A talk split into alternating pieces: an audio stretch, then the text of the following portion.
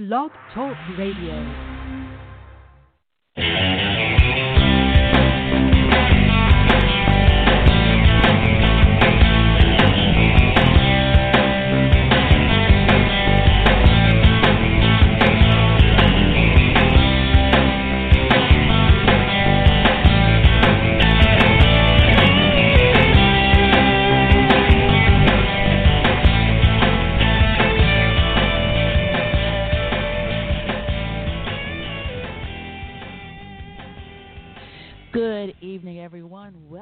Back once again to the Genie Bottle. That is Madam Perry Salon, the podcast that loves you. I'm your host, uh, cruise director, spiritual advisor, and sometimes groove mistress, Madam Perry. But you can call me Jan, Jennifer. Uh, musicians usually call me JP. I don't know why. They just all do it.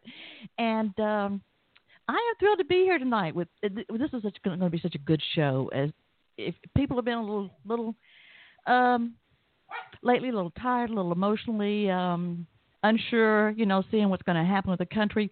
But I am energized with the guest I have here tonight. Now, um, co-host is somebody that a lot of people know, and he's been here before, and uh, I am thrilled to have him here. He is a musician uh, and producer. He he spent a lot of time on the road with uh he's here in you know he's an atlanta person like me but he spent a lot of time on the road with uh you've seen him with soul asylum matchbox 20 hank jr uh so just welcome back joey huffman. Hey how are you? I'm doing good now joey. I got two great guys here tonight with me. I am doing fantastic. Great. I feel pretty good. I have been kind of bored but I'll the, bet. the studio studio's opening back up, so I'm able to do projects. Okay, well that's good. That's yeah. nice. Yeah, and I know you're not I've used to being in one spending a lot place. Of, I know it's kind of weird. Actually, it took the pandemic to figure out that my life isn't much different with it than without it. oh, I sit really? at my house. Yeah, I sit at my house and and and just play the piano and record and and and uh, uh, you know it's just the same thing. Well, you I know, just have had- to get my groceries delivered. Oh yeah, true. Well, um, you know, we've had a, a lot of good shows lately, and I'm so. First of all, let me say I'm so grateful to everybody that's been uh, following the show, been subscribing on whatever their preferred podcast platform is. Um, whether you listen on Blog Talk Radio, Apple iTunes, Stitcher, we're on Spotify now and iHeartRadio. I just want to thank everybody for being on here, and we've had a lot of good. We've had some such fun shows lately.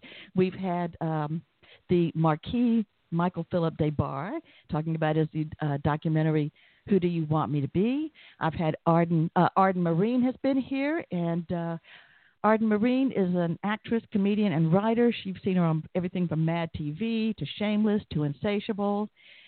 Uh, Dave Cos was here with his new CD, and um, just just such fun people. And now tonight, returning here, and I am so very grateful and and so uh, blessed to say, returning here tonight with some new music. Former Joan Jett and the Blackhearts guitarist, who uh, was inducted into the Rock and Roll Hall of Fame in 2015, I believe, and uh, played with a lot of a lot of important people. Want this guy, and he's played with a lot of folks. But uh, he's got his third solo work out called Sobering Time, and I am thrilled to have Ricky Byrd. Ricky, thank you for being here and welcome. Thanks for inviting me. How you feeling? You all right tonight? I am I am now. You know, sometimes you just have to pull yourself out of whatever's going on, whether it's a pandemic or uncertainty of the country or things going on in this thing. What are the good things? You know, what are the good things still happening? And Yeah, um, I mean, um, we're living life, man. yeah, This seriously. is life, right? This is this is this is what they call life right now. exactly, exactly. And I don't know, as much as you've traveled and as much as my co-host Joy Huffman have, have traveled, I'm surprised you guys. You probably crossed paths a lot over the years or decades. I'm sure. I mean, I haven't um, toured consistently for ages. I mean, I do events more now. uh, you know, when I get um, I'm part of like a, a big benefit or something like that. I'm I'm I'm part of the the the band or something.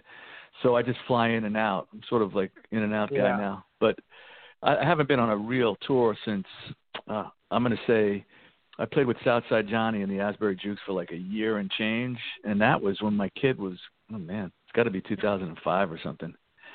Wow. So uh, you know, I, I love I love staying in hotels, so I love going out and doing those events. But I, I I'm not really I don't know if I could get on a bus and do this for months on on end Yeah, at this point in my life. Yeah, that's why I've I had 15 years with Hank Jr. and that was quite enough. So I've, I've been off for about two years. I mean, it's fun, man. I mean, I got to see the world, you know. But Yeah. but it's it's really, uh, and I just turned 64, so you know, I mean, my my friend Ian Hunter still goes on tour, and I love you. I yeah, I, love got to Ian. play with him back in the 90s, early 90s, where I Yeah, that's awesome. Were you on that uh, album, uh, uh, Shrunken Heads? No, I never I never recorded with him. I did um I did a tour of Scandinavia and England with him in '93, directly after I did a Roger Daltrey record, and and a little Wow. touring with him. And I and then Ian called me, so I went out and did that. And um he's got an amazing band called the Rant Band. And in Yeah. fact, um Steve Holley, uh, the drummer from the Rant Band, played on on this. I actually had four drummers on this new record, but Steve Steve played the majority. Okay, so That's your new awesome. your new record, Sobering Times. Um, tell us about all the musicians you've been on it, because you, you just mentioned Steve Holley. Yeah, let's start with tell the drummers, I guess. Yeah, So, uh, the rhythm uh, section, baby. Yeah, um, I wanted to get my friends on it, so I got Steve Holley. Um, uh, and it depended on, you know, it was all dependent on what song it was. Like I, I had the freedom to just say, um, you know, this sounds like this guy should play on it. So the second song on the record, uh, which is called Together, which is just a big ass, you know, uh, glam song from my from my, you know, sort of my influences from when I was 17, 16, when I was listening to Slade and Gary Glitter and T Rex. And it, I mean, I could fit in a Joan's set, I would think, but um, I knew that Thommy Price had to be the drummer on it. My my pal that played with me with Joan uh, in the late the mid '80s on. Um, so he played on that. He played on my cover of uh, "Tonight the Bottle Let Me Down," the Merle Haggard tune. Um, and then I had Steve Holley played on three quarters of the record. I had Liberty DeVitto, uh, my my pal. Uh, we see we do all these events together. We're always you know part of this. It's sort of like um, uh, you know some people come and go, but we there's there's a few of us that are on all these events. Um, so he played on a song called Starlit Night, and then I had a guy named Rich Pagano who plays with Will Lee and the Fab Four. Mm. Um, and uh, Rich is a great uh, drummer, and he believes in the recovery. You know, he he's a, a supporter of the recovery lifestyle. So I, I wanted to get him on a track.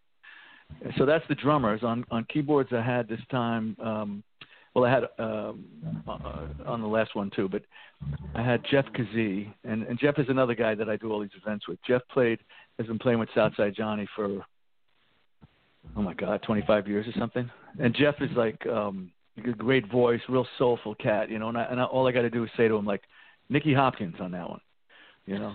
Give me some Johnny Johnson on that one, you know. and he knows exactly what I'm talking about. And um uh, bass is, is Bob Stander, my co-producer for the, these three albums. It's his studio. It's called Parcheesi Studios out in Long Island, and um, he's a great musician, so he plays bass all the time. And um, um, um, um, um, I mean, on the last record, I had uh, Bobby Whitlock played on a tune. He played on uh, the song "Clean Getaway."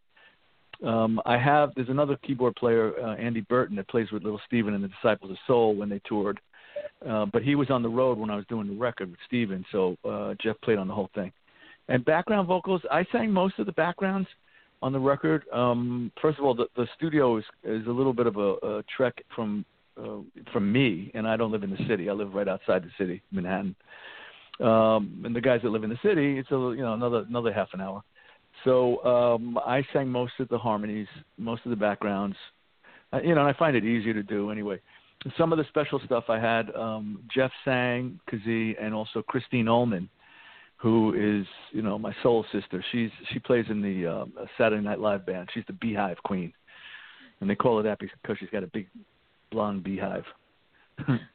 and and that's the players, man. That's the players on the record. I did have I had some special guests on a couple of songs. Uh, there's a song on there that I co-wrote with uh, a great singer-songwriter out of New York called Emily Duff, um, and it's called "I Ain't Gonna Live Like That." And um, you know, the the chorus is "I ain't gonna live like that no more, no more." And I do that when I go to treatment facilities. I do that song. Um, so I needed a um, I needed some gang vocals. So I was working as a counselor at this really cool place out here in Staten Island, you know, out on Staten Island uh, last year, and I had some of the clients there, about I don't know, twelve, fifteen uh, guys and girls, come out. They came out to the studio in a bus, in the in the treatment facility bus, and I had them sing um, gang vocals on it. So that was that was cool. That was fun to have. That sounds cool. What's that? That sounds really cool. Yeah, yeah, it was Yeah. good. I wanted to give them a little bit of um a kick, you know, and and say, look, man, life is great when you're in recovery, man. Let's let's come on, let's have some fun. Let me show you what it's like. And and the song is is sort of a testifying, saying, you know, I ain't gonna live like that no more. No more. So when I go into treatment and I and I do that song, I got like 70 people singing it at once at the end. I say, come on, everybody, testify. And um so it's um and all of the songs on the record, the germ of the songs come from these music recovery music groups that I do in the treatment facilities around the country. You know, I write a song and I play it, and, and if I get the the desired effect that I'm looking for, which is a reaction, whether it's you know uh, making them think or making them cry, you know, uh, if it gets down deep or making them laugh, you know, then I keep it. And um, uh, and then what happens in, in those groups, we have these conversations in between the songs. I uh, kind of say like, can anybody identify with that? And they, yeah, yeah, yeah. So well, give me a line on there. What, what line? What was the one that got you? And then we start talking about it, and they'll say something else. And in my mind, my little songwriter um, uh, notepad in my brain, um, they'll say something that'll trigger a new subject, and then I just write it down, and I come home and you know try to write something about that. And that's how the songs came for this this record and the last one. That's yeah, great. and you've got, you know how people used to, um, yeah, bands used to put the lyrics. Sometimes they put lyrics. Well, some still do inside the album, and you've got them on the website. And uh, Yeah, I thought all things considered, with the, the because what the lyrics are about, I, I had uh, you know I had them put all up on the website, and I and I kind of put, which reminds me, I got to go on social media and remind people I got them on the website. Thank you. Um, I thought it would be good for people to reference them, and and you know what, you know where I got that from when I was working out in Staten Island as as a counselor. Actually, it's a counselor in training. I need X amount of hours. Um, when I would do my groups, first I just wanted to go in there and just be a counselor and not rock guy, but then they asked me to bring my guitar. Um, so I started doing kind of like what I was doing in my regular recovery music groups, but I would take one of the songs that I did. I'd only have time for one song for this thing, for a group, and I print out the lyrics, hand it out to all the people in the group, and then we discuss the lyrics. So that was kind of cool. And Ah. that that in turn, that's what made me want to put the lyrics on the website. All right, that's that's smart. And as I understand, Sep- September the twenty fifth was your um, was your recovery anniversary or your sobriety anniversary. Yeah, 30, 33 years and counting. Congratulations. Thank you. Yeah, man, That it's it's um quite a long time now. I mean, we we in the we in the in the recovery world, we we know that it's only one a daily reprieve, but it's still a long time. I mean, I used for 18 years, so I'm like way beyond that. You know, they say when you walk into the woods, you got to walk out the same amount of time. I'm I'm like way out of the woods now, so uh but I always got to keep my eye on the ball even to this day. I mean, I I find my my addictive behavior um which used to manifest in in like drugs and alcohol i still got it i'm still wired the same way you know i'm just i just uh, i'm just not active you know and I, and i and i work a program so i'm a better person actually. Uh, i think i'm a little bit more kind. But um the, the when i don't work when i don't like work it on a daily basis the, you know my my recovery you know and it could be just calling people in recovery. I, I that's a really big part for me is is because when you talk to people you don't you hear the same stories going back and forth and you don't feel unique. Uh, you don't feel different Oh, oh, that happened to you too. Oh, wow, cool, man. Mhm. Okay, so I guess I'm not insane. But um, uh, the deal is when I lay it when I lay off that stuff for a while, um, you know, if I kind of miss a couple of days doing this or that from the toolbox that I have of, you know, the imaginary toolbox that I have of recovery stuff. It could be reading from a book or something, a recovery book or something. Um, I start acting like like my brain goes back into that guy. So I start um, I start getting a little obsessive uh, cravings, not for drugs and alcohol, but you know, it, it comes out in weird ways. Like uh, I, like I'll see a guitar. You know how like social media works, right? So let's say I'm I, I see a guitar. Um, I don't know. I'm looking for an, an acoustic, so I go on Reverb.com or something, Mhm. and I see a guitar, and I say, "Oh, this is cool." And then you know, and then I say, "Yeah, but I, I shouldn't really, I shouldn't spend any money now for that. That's I got plenty of guitars." And then what happens is you go back on social media, and that freaking picture keeps popping up, right? You know, and how many you. times can it how many times can it pop up before you just hit your pay, PayPal thing? You know. So, but the but the point is, I'll, I'll call my guy that I talk to that has more time than me, and and he'll say, "How much you got on your credit card right now?" And I'll say, "I don't know, whatever." I'm say, "Well, don't you think you should pay that off first? And I'm like, "Ah, yeah, that's why I call you." So it's an ongoing process. But I'll tell you what, it's got me. This this imaginary toolbox I speak of has got me through this pandemic uh, relatively unscathed emotionally. I mean, you know, you have moments of uh, New York went through a horrendous uh, beginning of this. You know, I mean, it's just. oh Sirens. gosh, yeah. I mean, I lost like eight friends, starting with Alan Wow. Merrill from who played with you know who wrote I Love Rock and Roll. So, um, oh, no. And he he he died like right at the top of this one. They didn't even know what it, they knew what it was, but they didn't know what to do yet. So they they sent him home from the hospital. Right? Oh, you have the flu. And by hmm. the time they got him back to the hospital, he, he was. But you know, the the deal is, is it was awful here, and it was very scary. And you're scared for yourself, you're scared for your family. But I kept in t- contact with other people in in recovery. I actually got turned on to a wonderful like a men's community support group meeting out of Florida, which I I was on almost every day um, for months and months and months and months. You know, and I and I have friends from that now that we we've been actually we've been talking through the election to uh, sort of talking each other, each other off the ledge. But um yeah, you just got to use um I'm I'm I'm blessed to have this this uh this community that I could lean on. And also I've been doing a lot of reaching out to people that uh, you know, somebody reaches out to me whether on social media um with somebody I'm working with in recovery um I, I spend time doing that in my day a little bit because by helping them, it helps me. You know what I mean? It takes me out of my stuff by helping, and it's also my responsibility as somebody who's like given been given this second life to help people that are in need with this. So all those things combined has has made this kind of like you know doable uh, for now. Um, you know, and some days you wake up sweating and and um, a little scared. And uh, the guy that that I talk to that has more time than me, he says, "Oh, that's just a vulture sitting on your bedpost, bro. It's okay. It should be fine. Oh, That's Oh. a that's a good analogy. Just, just go say a prayer. You'll be okay. You know." And um, yeah, and he always says to me, "Hey, you You've made it through 33 years of all kinds of stuff, right? You still standing?" I'm like, "Yeah." He says, "All right, suit up and show up, baby." Yeah. You know, when I was reading the lyrics of some of these songs, like, well, ain't gonna live no more. I mean, there's just uh, these are all powerful, of course, and and personal. Um, and then like with this, working hard at nothing, just fixing for a hit, crawling, crawling from the consequences, and swearing this is it. A lie begets a lie. The truth is laying low. My bullshit's thick with every trick to get me where I gotta go. When when you write stuff, you know, write so many songs for CD, does it does it get kind of depressing or sort of pull you back or Nah, I'm writing from uh, from experience, not at all. I'm I'm a storyteller.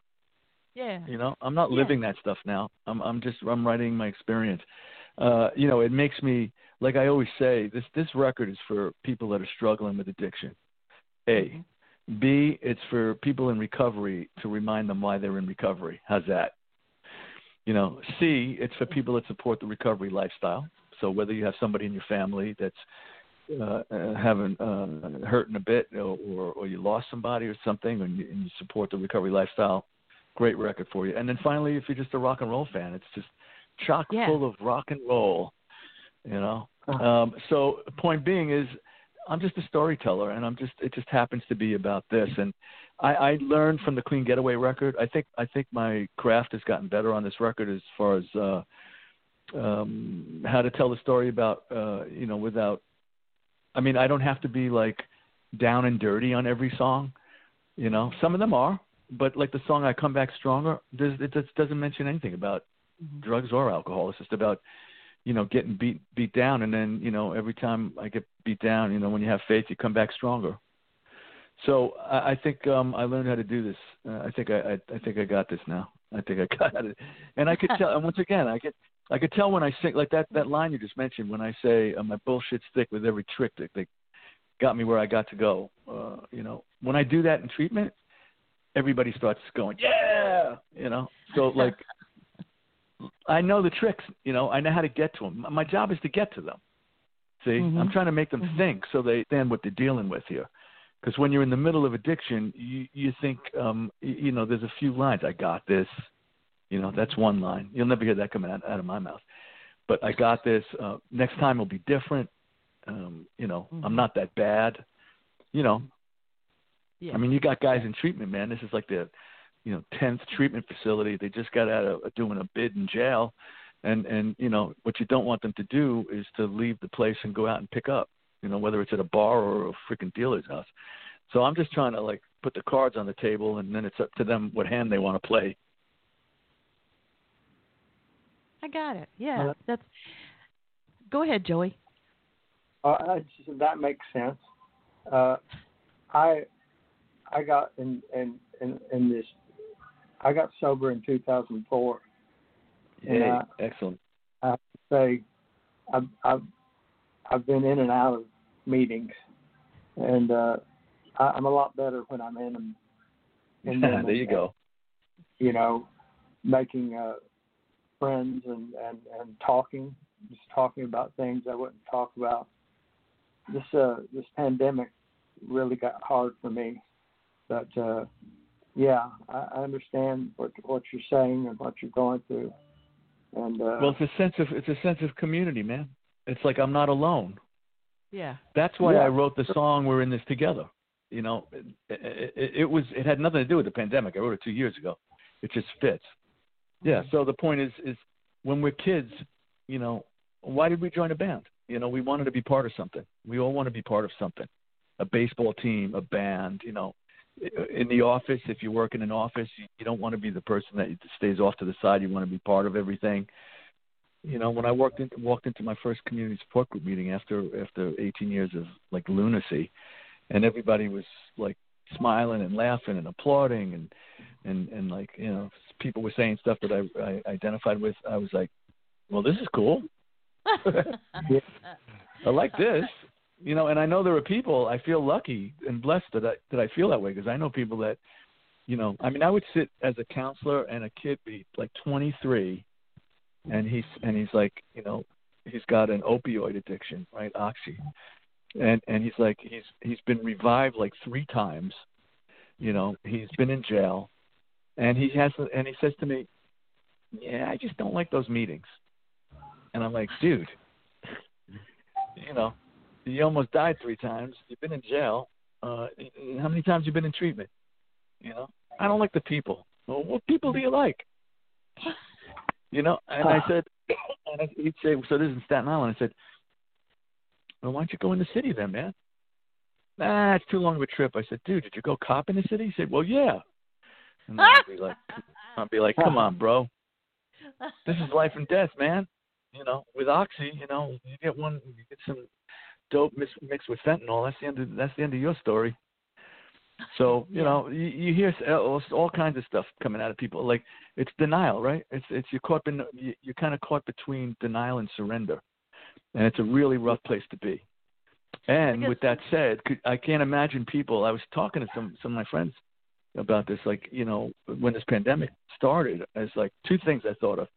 wow, could you imagine if I was active and I was, you know, and people are dying like left and right in New York, and, and ambulances are going by, and every five minutes, and and and I say to myself, you know what, I got to go out and get a drink, you know, and and like my family's going, you can't go out there now. It's it's it's like no, I'll be I'll be right back, I'll be right back, you know and you're going out to get a drink, and then that, and that leads to dr- drugs, and then you you know you come back nine hours later, you know, and who, who were you with? And nobody's knew about masks or anything, but that's your brain will tell you it's okay, right? Mm-hmm, so I was thinking mm-hmm. about how grateful I was that wasn't me, A and B, um, the people that were just like on the on the fence of maybe getting sober, and then this happened, and they didn't quite get a they maybe had a half a foot in the door. I was like, oh. I felt so bad for them. But there's been a lot of um, on these community support group meetings I go to on Zoom, um, there's been so many people that have like 12 days, 13. So good for them, you know. It's so easy yeah. to find. I mean, I mean, there's a million. I mean, I've been to meetings in England on Zoom and and Scotland and L.A. and I'm, I'm speaking at one in Austin on Saturday, and you know, it's great. And people are like, ah, I don't like those Zoom meetings. It's that same thing. I'm like, dude, there's no other meetings.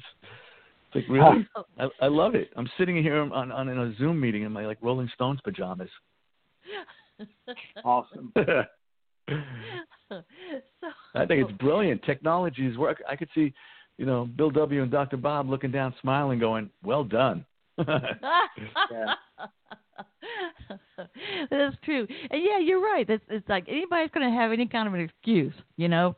Um, yeah. Well, somebody who's been there can can you know can can hit can volley every one of them. Go, yeah. Well, what about this? Well, what did you go in the city yeah, to score? I'm good yeah, with I'm, I'm good with that. They can't say anything. I'm not listen. I'm not the drug and alcohol police. I'm not. I'm not the drug and alcohol police. Like people say to me, "Do you mind if I have a drink in front of you?" I'm like, dude, I, I'm not the cops. You know, it's fine. You know, but but um, if somebody reaches out to me, if somebody asks me to help them, I will call them on their shit. Like, you know, don't waste my time if you're not gonna fucking do it. You know, if if you're serious, then let's do it, man. Come on, I'll ch- I'll help you. I'll lead you to the message. I'll, I'll let's change your life. But if you're gonna screw around, you know, I got stuff to do.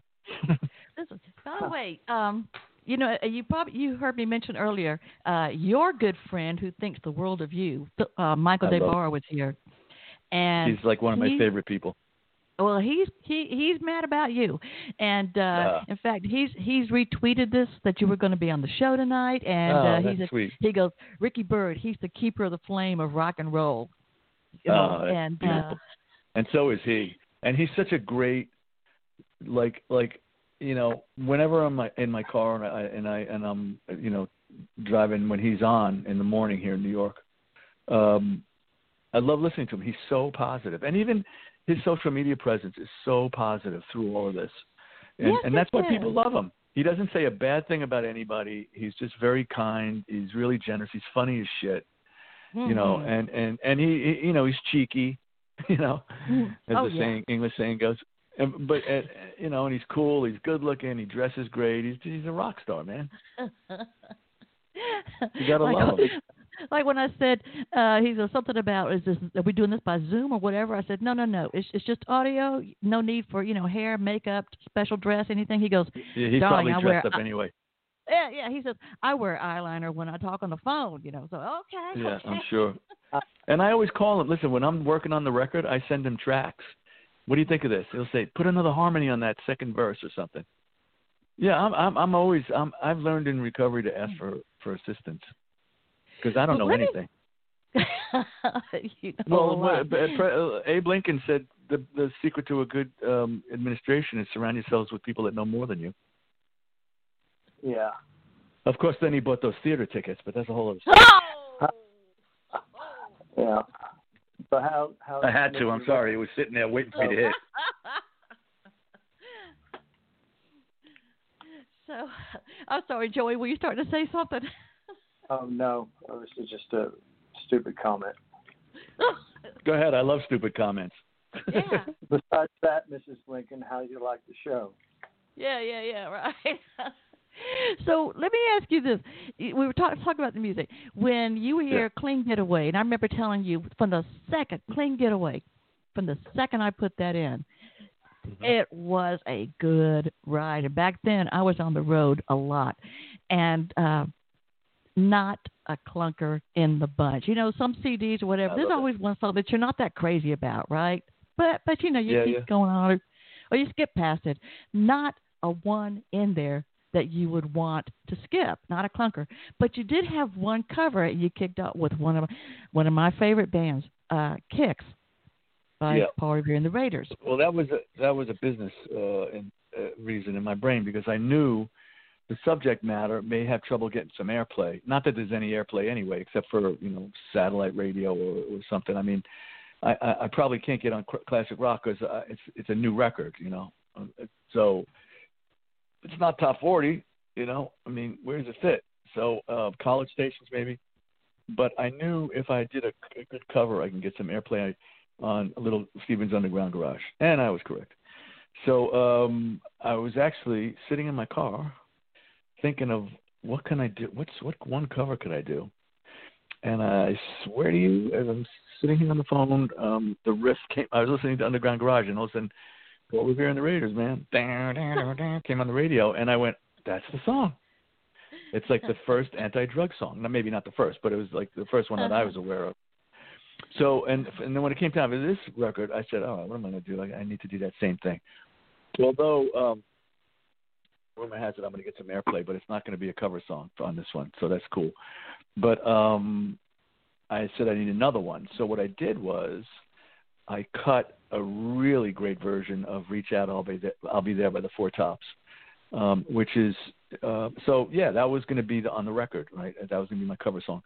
But all of a sudden in New York, there was a commercial for a hospital. I think it was. It's still going. It's not as much as it was when I was putting the record together, but and it was this really bland version of it. Like it sounded like kids doing it. Uh, not to insult kids, but it just I mean my my version really rocks and the guitar like that melody at the beginning. Like I Jeff Beck the whole thing out. Um, and- but um and I said, you know what? Maybe let me hold this off for like a, a like a bonus track at some point or something if I do vinyl. So I, I knew that I needed, and it was a last minute decision. So um, we also cut the bottle "Let Me Down" because I love that song, and of course I don't do anything like Merle Haggard, and I know it's been covered by a bunch of uh, country artists, but I just love the song, and I said, you know, I could do this real, you know, kind of faces, old faces style. Um, and I cut that, and I just did the um, because I don't have a band, I have to piece together the songs, right? So the process is I go into the studio with an idea, I play to a click track, uh, and then um, the drummer comes in, whoever that might be, and he play. Oh, and I put I'm sorry, I put a quick rhythm guitar down, and then I'll sing a quick uh, scratch vocal, right? Which means I just turn the mic on and I say, "All right, turn it on, let me sing," and I go through it once, just so, a guide vocal. And then we have the drummer come in and he plays, and Bob plays bass to the drums. So now the rhythm sections, in. and I start adding guitars, and then the last thing is piano and backgrounds.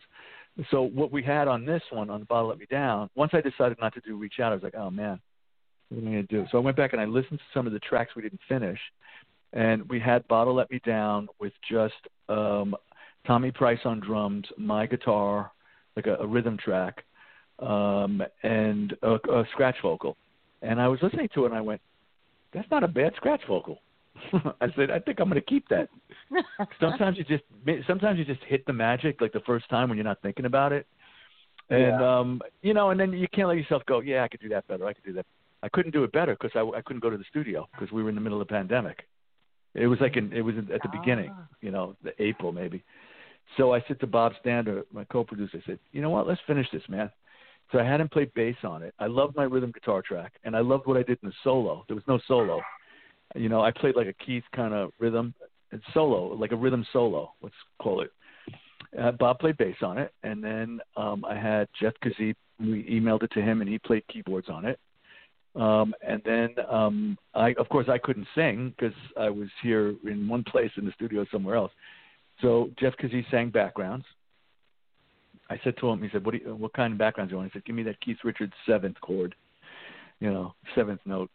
And um, and then um, I didn't have a solo or anything. So Bob, who's a great guitar player, I said, play some noodle noodle in the verses and and play a solo, but just play to my rhythm solo, like play around that because I love that, and that's what you got on the record. And we just mixed it. We mixed it by phone.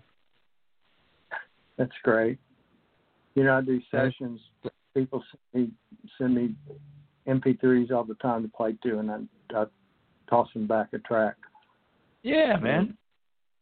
I mean, I, I don't have the luxury of being in a band and, and of, of of having a band, and I couldn't get to the studio. So what am I? I wanted to do it, but there's this really great new technology. I, I'm assuming it's new because I never used it before. Uh, because we did some mixing by phone, you know, not mixing by phone. Like he would, I'd leave the studio at like one in the morning, and he'd send me Yeah. it back, and then I'd get home and I'd listen to it, and then I'd email him. I said, you know what, bring up this, take down that. This is too, you know.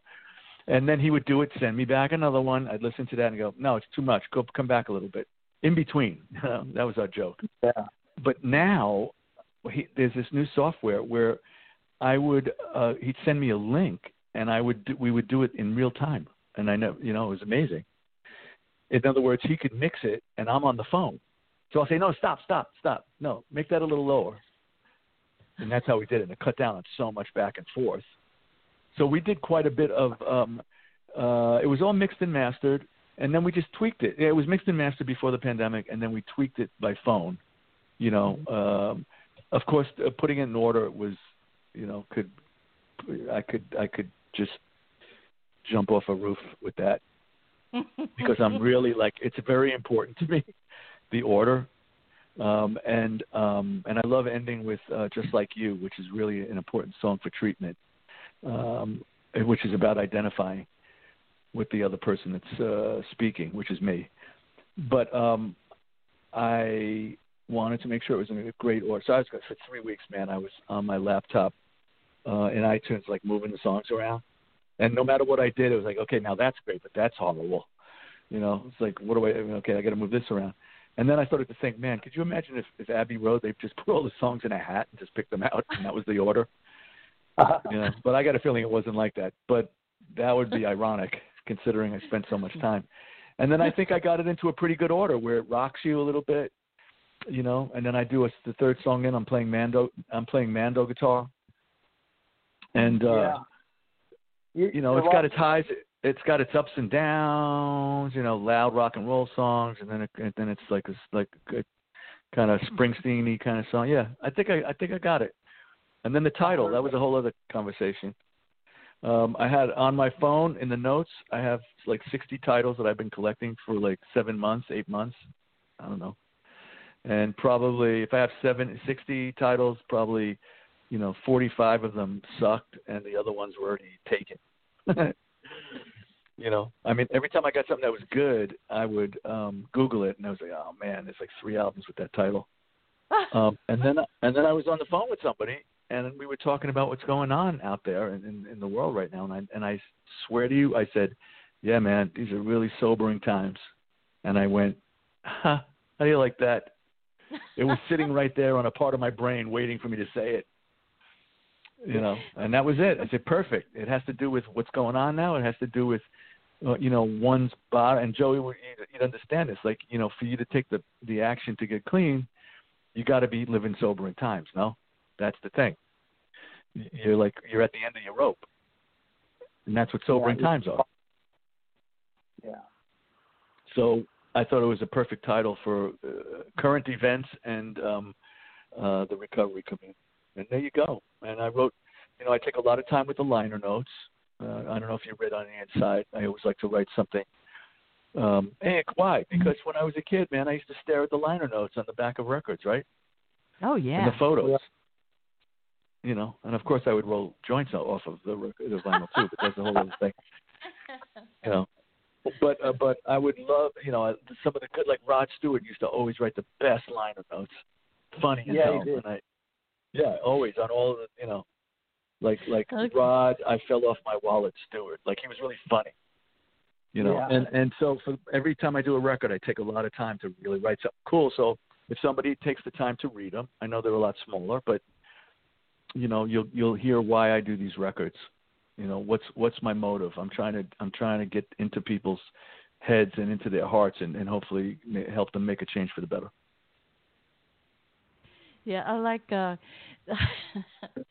it, oh, I also want to mention. Oh, by the way, Joey, when you when I think you were trying to speak, if you would get closer to your microphone, I'm I'm having a little trouble hearing you, sweetie. Okay. Um, How's that? that's better. That's better. Yeah. One thing I want people to know is that Mhm. a lot of the money, when people buy your CD, they're not just getting music. Well, that this CD is you put a different than the last money- one. The, Oh, the is uh, different than the last one. Last the last CD I had a what I did. Well, I'm gonna I'm going to do that for this CD as well, but I haven't gotten to that yet because I can't go anywhere. But for the last the Clean Getaway CD, when people bought a copy of it, um, it what it did was it it gave me the luxury or it- gave me the affordability to print up like you know thousands more that I gave away at treatment facilities. So in other words, I would go to a place, no matter if it, where in the country it was, and I and when I go into a place to do a group, a recovery music group, I would bring because I'm a recovery troubadour, they say. yes, um, are. I would bring I'd bring a stack of of clean getaway CDs and I'd give them to the clinical director, you know, 50, 60 at a time, um, to hand out to the clients once they complete their treatment, and then I would announce that. Because when I started doing this, you know, eight years ago, whatever it was, uh, going into these places, they would always come back to me after the group and they'd lead in and say, "Where can I get this music?" So that's why I wound up doing the records. So I gave away about 2,500 copies of um, the Clean Getaway record, and of course I'm going to do that with this one. So right now, you know, look, I, I, I, I'm, I have my own record company. I just signed a, a, you know, this is not a big time operation. This is do it yourself. So I paid for the record by um, doing uh, crowdfunding. Um, you know, it was, it was uh, um, it, paid for the musicians. It paid for uh, a part of the studio time. You know, um, it paid for manufacturing, um, and then and then now the records that I've sold. So the first thing I'm going to do is I want to pay the studio off, um, and um, then what I'll do is I'm going to manufacture a whole other batch of them. To um, I'm going to try to figure out a way. Maybe I could send them to the treatment facilities I played at for them to give out. It's not the same effect as me doing the music, and then uh, and I and you know I've done some events from my basement here since Mm-hmm. this started. I've done a couple of like four recovery events, and that that was cool. But I've I've kind of approached some of these treatment facilities to say, hey, can I can I do um uh how can I do this? Like for the how can I do a group like this? And you really can't because everybody would have to have a phone, and you're not allowed to have phones when you're in treatment Oh, Yeah. you know so so uh but the point what you were starting to say is you know the last record um the money went for a lot of stuff you know after i paid for expenses and stuff. But this record i'm just trying to uh you know pay for all the expenses that, that i'm i'm incurring and that i'm going to incur. Uh but it all goes to a good cause because the more of these i can get out there um and trust me it, it, people you don't make money from selling records these days. And, and you can't go out and play live. So you can't make money from you know selling t-shirts or any of that stuff um so the, the only thing that i like to do is if i could just break even that means i could do another record and the more music i put out like this hopefully it helps somebody and why why do i know uh, for a fact that it does is because i put this music out and i get responses from around the world from people that buy it that say um uh I mean I already know what the reaction is in treatment because they're right there in front of me as I'm singing the songs.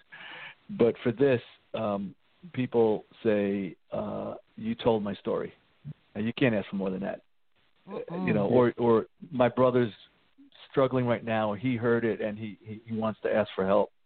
You know, so I'm getting exactly what I wanted out of this, which is to try to help some people and save some lives. And you know, if I could pay a couple of bills, uh, fabulous. You know, if it, it breaks me even where I could do some more music.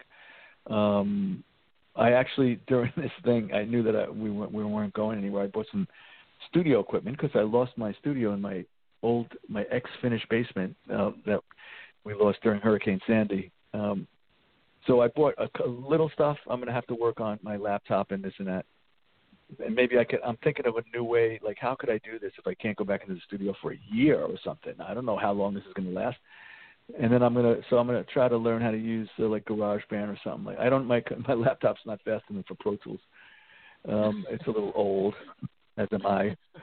So um, I'm gonna learn how to use GarageBand, and I got some, you know, I got a new mic, and I got some headphones, and I got some basic interactive stuff, and I'm gonna learn to maybe I could do songs. And then I got this wild idea wow, why don't I record instrumentals? Hmm. What if I tried to do some really cool, like Jeff Beck, you know, you know, my version, yeah.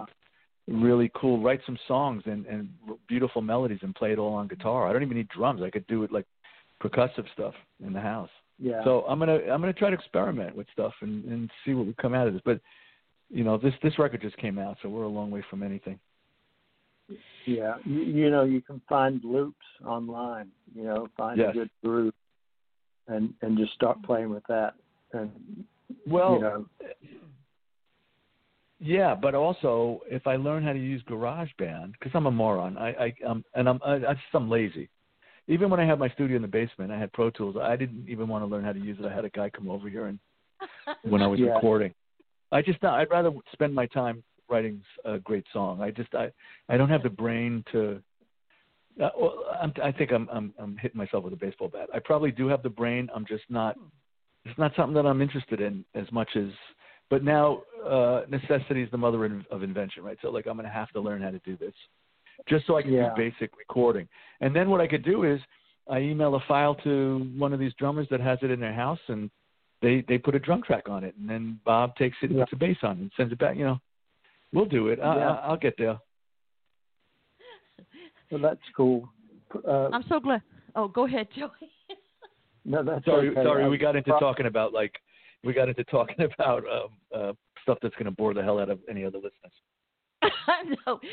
Yeah. Well, I'm only That's- laughing because my fine. husband says you said garage band, and I, when I try to edit things, and I'm, you know, I'm not a musician, but I have uh, I've been writing these uh, uh, radio plays, some based on some of the TV shows I worked on before the pandemic, uh, and some of the shows I did. Um, because I worked on a lot of stuff at you know Tyler Perry Studios and and different things. So I was doing some shows based on that. Uh, also writing um, other radio plays like like uh, film noir stuff, you know, that the kind Right, of right. old detective stuff, and editing them together. And my husband comes along. Why are you using GarageBand? Use the Cubase. Use, you know, you've got the Steinberg. You got the whole setup. And I'm going, no, I'm not an engineer. I haven't been to technical school. I can't do that. So he's always, no, no, no. yeah, man. I went on. GarageBand. Uh, you know, even like halfway through this pandemic, just to see if I remembered because I think I used it once. I had one like session. I couldn't even remember how to, you know, turn it on. Like I didn't even I couldn't figure out how to get a track. Like actually, some artists that I really wanted to play on their record said, "Hey man, can you play on this? It's gonna come. You know, we need it by November." And I said, "I have nothing in the house." But then I bought stuff for the house, and I said maybe I could do it on. They sent me the file. I could not get it to. I couldn't upload it. I, I so what I did is um this is behind the music stuff. I signed up for like a YouTube like garage band freaking study group or something. So I'm I'm gonna get to that. I signed up. I have my username and password. Yeah, it's I, I'm not that guy. I play guitar. I play guitar. I write songs. I'm a great producer. When I'm me and Bob, you know, I know what I want to hear. I, I Uh-huh. wouldn't even know how to turn the goddamn thing on. I hate- okay. I hate to engineer. You know, it's like when I'm making records. You know, I'll sit back and produce and let the engineer handle it. My my my engineer's great, and uh, Yeah. he, he he knows what I'm thinking, and uh, it's just Well, he knows how Yeah. to get the sounds that you're thinking of. yeah. I mean, we you know what mic to use and what whatever. You know, we're Yep. on the same page. And uh, uh, I have Pro Tools at home, and every time I used to gr- try to use GarageBand, I get mixed up because I know what the Pro Tools way, and so it's it's like it's not just uh, you know it's not just you. it's like you, No, you I, I know learn- it's not just me, but I but it, that, that doesn't help me. Yeah. I'll do way, it, man. I promise you. I'll I'll do it. I'm gonna sit down. I'm I'm I'm a procrastinator too. Like I signed up for this thing, you know. I'll get to it. I got all the stuff still in boxes. I went. I couldn't wait to get all the stuff, and now it's sitting in the closet. but um, you know, uh, my my Bob Stanton, my co-producer, who owns the studio. He's got a great studio in his basement, like you know, big ass board and really great sounds. It's our third record. Like I, I I know what you're saying. Like I say to him, you know that that that kind of like weird echo, like on on whole lot of love, where you hear it before you hear the actual, you know, the go, it ghosts before way down, way down is. Yeah, let's do that. Let's put that over there. You know, he knows how to get anything. All I do is I give him references. You know, on the third T Rex record when it does that, you know. So Yeah. that's what we have that we have that language together, like you're talking about. It's as easy as ordering fast food. Apparently, I mean, you say it, he knows. He knows right away.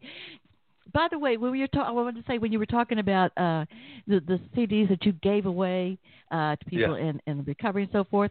Um, I've got two uh, CDs here to give away for people who just Oh, let cool. me know. Message me on Facebook either as Madame Perry Salon or Jennifer Maudette Perry.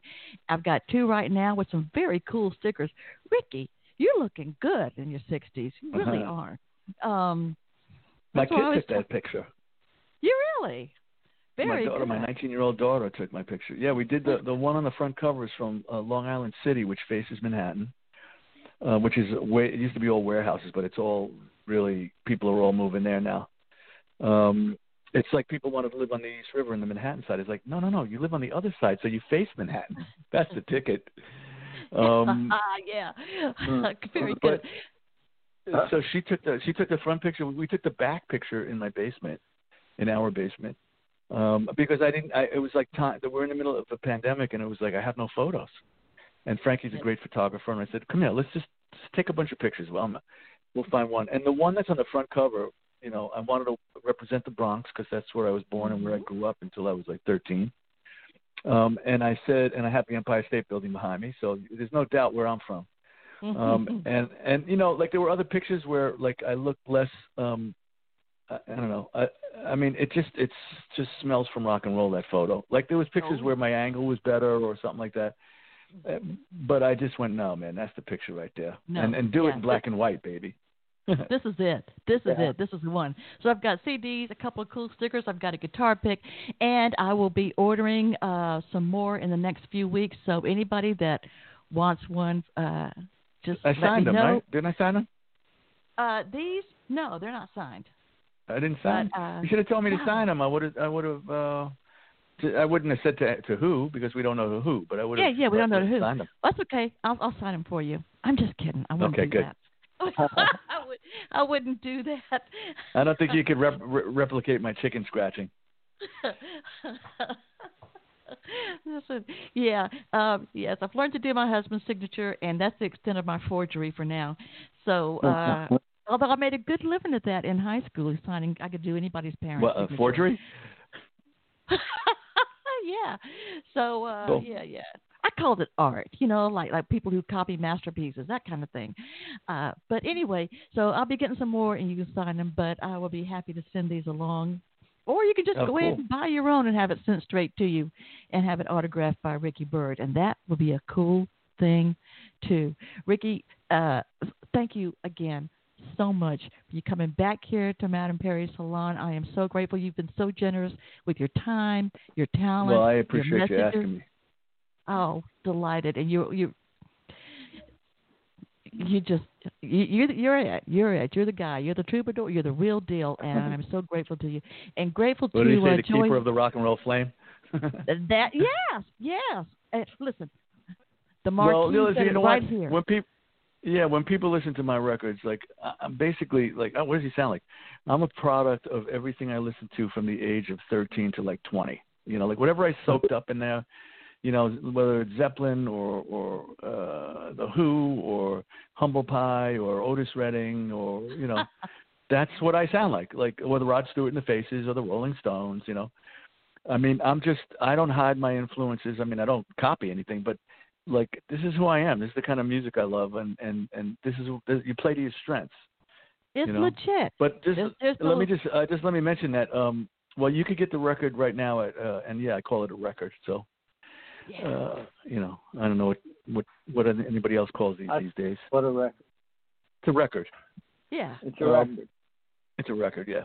Uh, at rickybyrd.com. Really simple. Um, and we just signed a distribution deal, which is really cool. Somebody heard the record and offered me a great distribution deal. So it's come January of 2021. It's going to be on Amazon and physical stores and Apple Music and Oh, you know beautiful. every all all of the online portals. But that won't be until January, and of course you won't be able to get a signed copy then. So if you want if you want it now, uh, go to rickybyrd.com. and it's R I C K Y B Y R D dot com and I will of course for a lot of people listen to this in their car or when they're jogging or something. So remember I will always keep all the links for my guests and how to get their uh, CDs, books, whatever, how to find them on all of my social media, whether it's for uh, Madame Perry Salon or for Jennifer Perry. I will be sharing it on Twitter, Reddit, uh, Instagram, Facebook, LinkedIn, you name it. I will be sharing it there so that everybody knows where to get sobering times, clean getaway, and anything Ricky's got there to sell. I don't know, um, maybe some. Um, I actually have some clean getaway some T-shirts on there. oh God, ladies, yes, yes. ladies, I've got some clean getaway tank tops. Unfortunately, I, I mean, fortunately for you ladies, I, I have ladies, but that's all. I don't have any guys' shirts left. So that was from the last record and from my uh foundation that I had back then. It says uh "Escapes Through the Music," and it's got a really cool uh, logo on it. Yes, thank you for mentioning. I'm so sorry I mentioned already. Yes, two T-shirts. The black T-shirt with uh, just a short sleeve with a crew neck, and the tank top. Yeah. And uh, oh, love the And you know what? top. I'm actually talking to a T-shirt company. Um, I, I want to find out.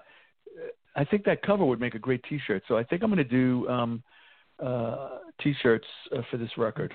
So I'm working on that now. I think um, it's, it would make a really cool shirt. Oh Cool. yeah.